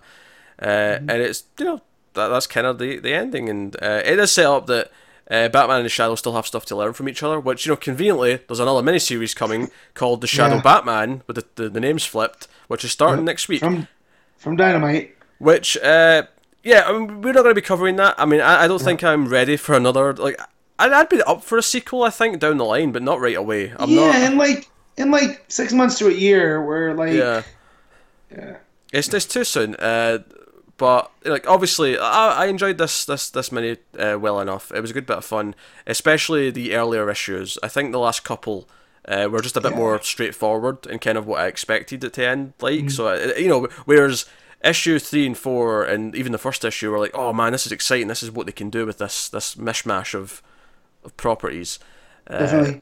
But uh, There's a super fine. cool image that represents that, where they're talking about, you know, the the Shambhala, you know, higher beings are talking to Batman how he can become the Shadow, and there's an image of Batman as the Shadow with the scarf, Hmm. but also with his cape and his cowl, wielding the the dual pistols, and I was like, you know, I don't like Batman using guns, but that's pretty cool looking. Actually, my favorite page of this was the page where the shadows like talking to Bruce about his past, and it's like a series of panels, and his scarf is going down the page, and it's, it's you get the idea that every time his scarf goes past his face, Yep. it changes to someone else, and it changes to Someone else, Commissioner yeah. Gordon, and it, it changes to uh, Alfred at one point. It changes to like, all these Yeah. people from Batman's past. Um, and it's just it's this really cool page because I really get that sense that as the scarf goes past, that's when his face is changing. So they did a really good job of emulating that uh, in the Yeah. in the art, which was cool. Uh, and we've been- you know we've talked a lot of nice things about Rossmo's art, other than these Batman ears, which are far too short. But other than that, Yeah. art's quite good. So just cool. Uh, so it was a fine final issue. Uh, it was uh, you know just straightforward uh, and maybe not as inventive as some of the previous ones, but still still good things to enjoy in there. Well, that wraps up all the books this week, which means we get to our favourite picks of the week. Uh, so we start, as we do, with Panel of the Week. Matt, do you have one at the ready? I don't. Um, so why don't why don't you go and we'll see if it's if it's something that jostles something in me and I don't I don't go into self parody because I have one, but I was hoping like talking would would bring it out. So what's yours? Why do you assume I have one? I don't know. Just baby? Oh, fine. Um, I'll go first. Right, fine. Since since, since Okay. you're struggling, I'll I'll go first. Oh, it's going to be a bit. Well, I, I figured yours would have been from a certain book that you really love, from a moment that you know. I, when I read, I was like, "Oh man, this is a Pete moment for sure." So, I'm not actually sure which one you're referring to, to be honest. oh man, Um, yeah, I mean it's between a, a few different books. Are, are are you talking about Batgirl? Are you, are you I am, I uh, am. you're thinking about the, the kiss? I, I, I get that. I'm I'm tempted to go that route, uh, but I, I don't know. There was so many good panels in Murder Machine, and Suicide Squad had you know Yeah, you know panel after panel. But all right, I'll be self parody. We'll go with a kiss. Dick and Babs forever. I ship them. Okay. so, well, you don't have to ship them. That that's a you know they've done that before. Yeah. You know. Yeah, yeah. I don't. I, I hate that I even said that. I don't. I don't ship Yeah, anything. I hate should. shipping. Shipping's stupid. Bad Pete. That that's it. Uh, well, it's not stupid. If you want to ship, you ship it. You ship to your heart's content. I just I've never Yeah. seen the appeal of shipping. your. Yeah. Ben, But- what's but your so panel if- for the week? So if you went to self parody, then I'm gonna go to self parody, and it's gonna be from Suicide Squad. The first time you get to see Sejic's Poison Ivy. Oh, of course, had- of course. Yeah, she's got the big old uh, yeah, Venus flytrap looking things.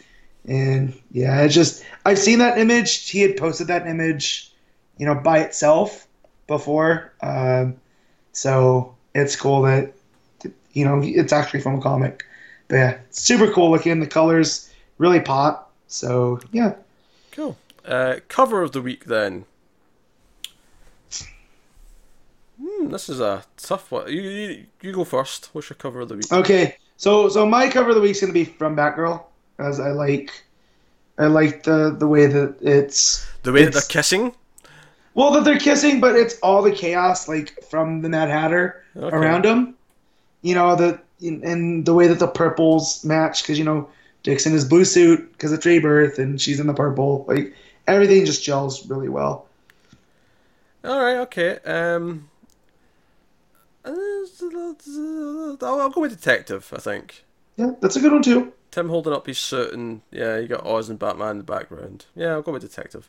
Yeah. Uh, so best art of the week. Now, I feel like this boils down to Suicide Squad and Murder Machine. I feel like that's the fight that's been had.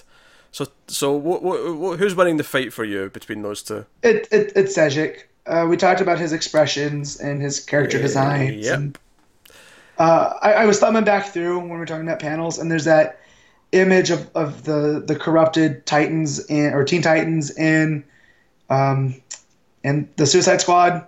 Like that's a cool looking image too. Like it's this issue is made me go back, and I think I'm gonna go read Aquaman now. Oh I know, my! I know you've been big on it. Um, it's all depending on my time. If I have time, I'm gonna start working them in there. you, you Maybe should, pick one up every time I go to the shop. you should, you should do that. I mean, are you going to catch up? Or are you just going to jump into twenty five? Uh, 25. 25. Yeah, you're fine then. Yeah, jump in. Yeah. Go for it. Cause, cause what are we at now? We're at 31.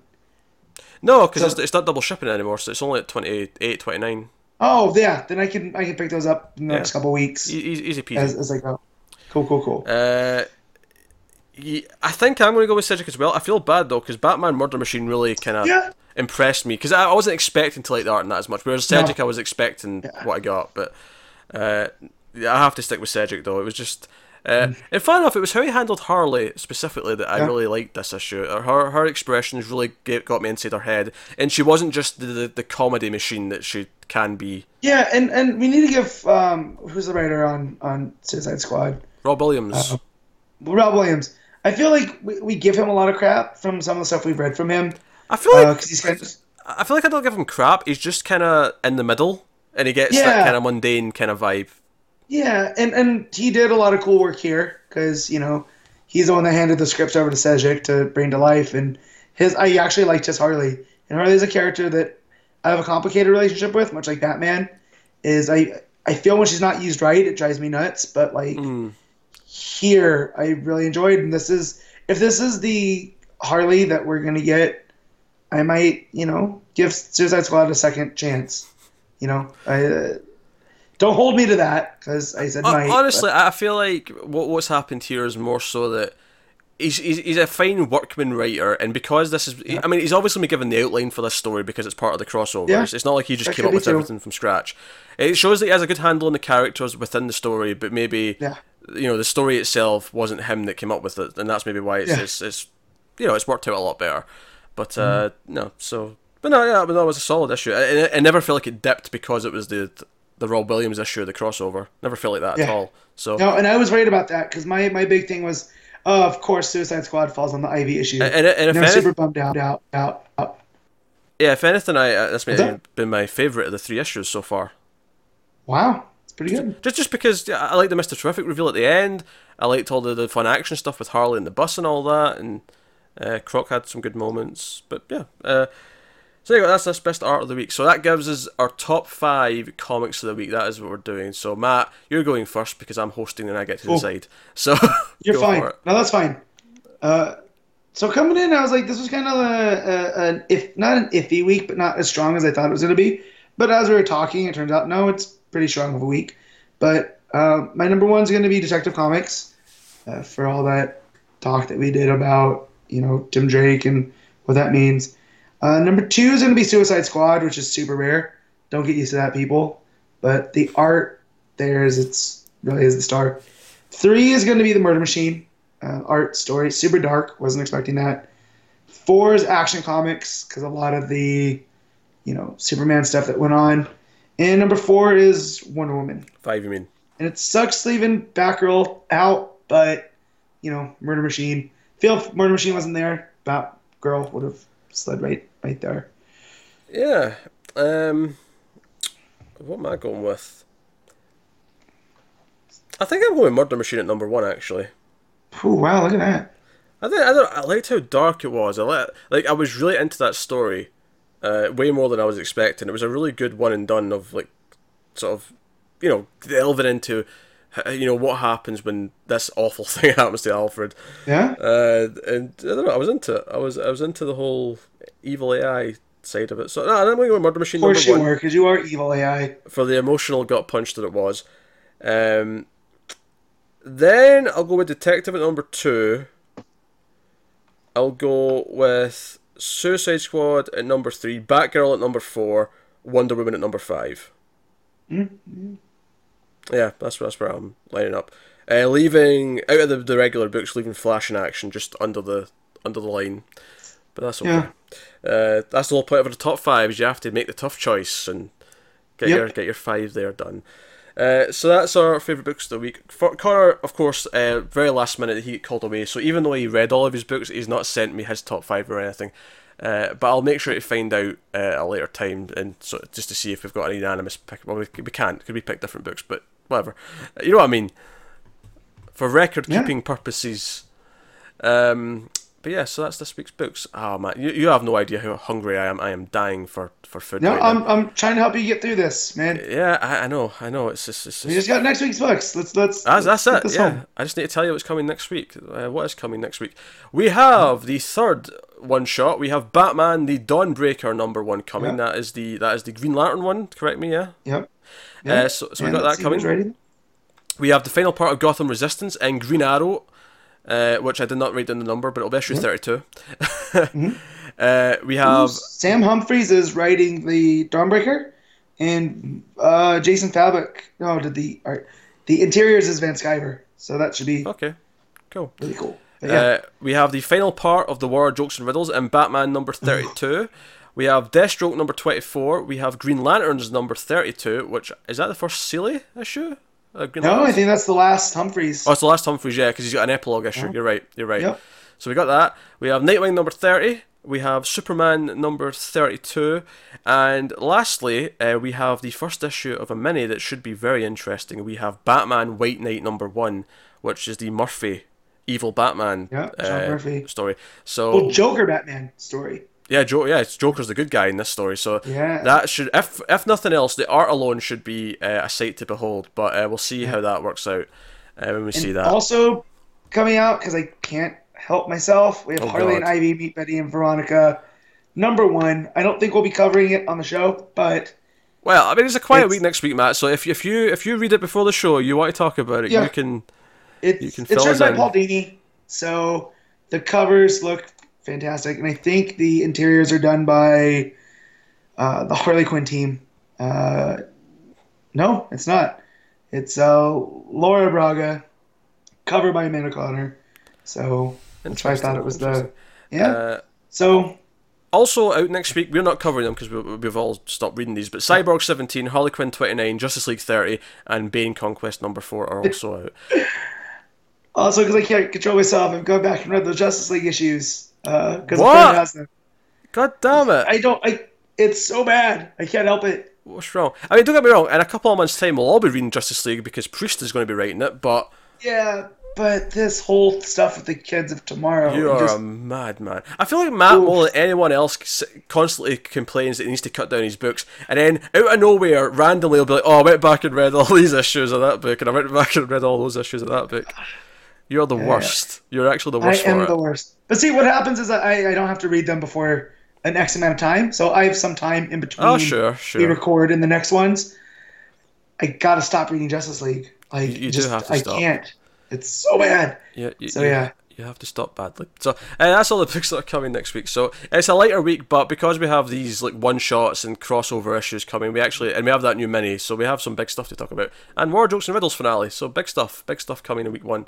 Uh, and of course, Connor will be doing his makeup Red Hood issue next week that he should have done for this month, uh, and then he'll have a second one to do for next month at some point next month's Yep. uh, one of next month's episodes. You're like, I'm so hungry. I'm I'm failing to talk. So let's let's get to the, the wrap up Yep. of Let's this. get done. That this has been episode 71 of Comics from the Multiverse. Thank you so much for sticking along, uh, watching or listening. Uh, do us a favour, uh, let us know what you think of the books in the comments below on YouTube. Get us on Twitter at DC Comics Podcast. You can, of course, uh, get us on iTunes and I think Stitcher has us and all your podcast apps of choice. You can give us ratings on those, five stars, like the episodes and whatever you do on all those various things. All of it helps. If you want to support us even more, of course, you can go over to patreon.com slash TV and you can uh, support us there uh, with a little bit of money.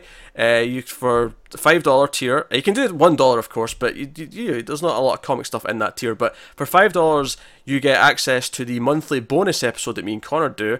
We did Alex Ross's uh, Justice this past month. Uh, this coming month for October, uh, we're going to do the Long Halloween, the, the famous Batman story, you know, since it's October. So you get you get a bonus episode once a month. Uh, you also get to vote on week five uh, episodes because in week five we do a little trade or something like that as well. Which, by the way, November, aye, November has one. So the voting for that will be up before the end of October, so that's not too far away. The next one, uh, but that's the comic specific things you get, uh, as well as the odd bonus thing like we we do Black Magic and stuff. Which, by the way, has a new issue that we've not done yet, so we'll be getting to that in the near future.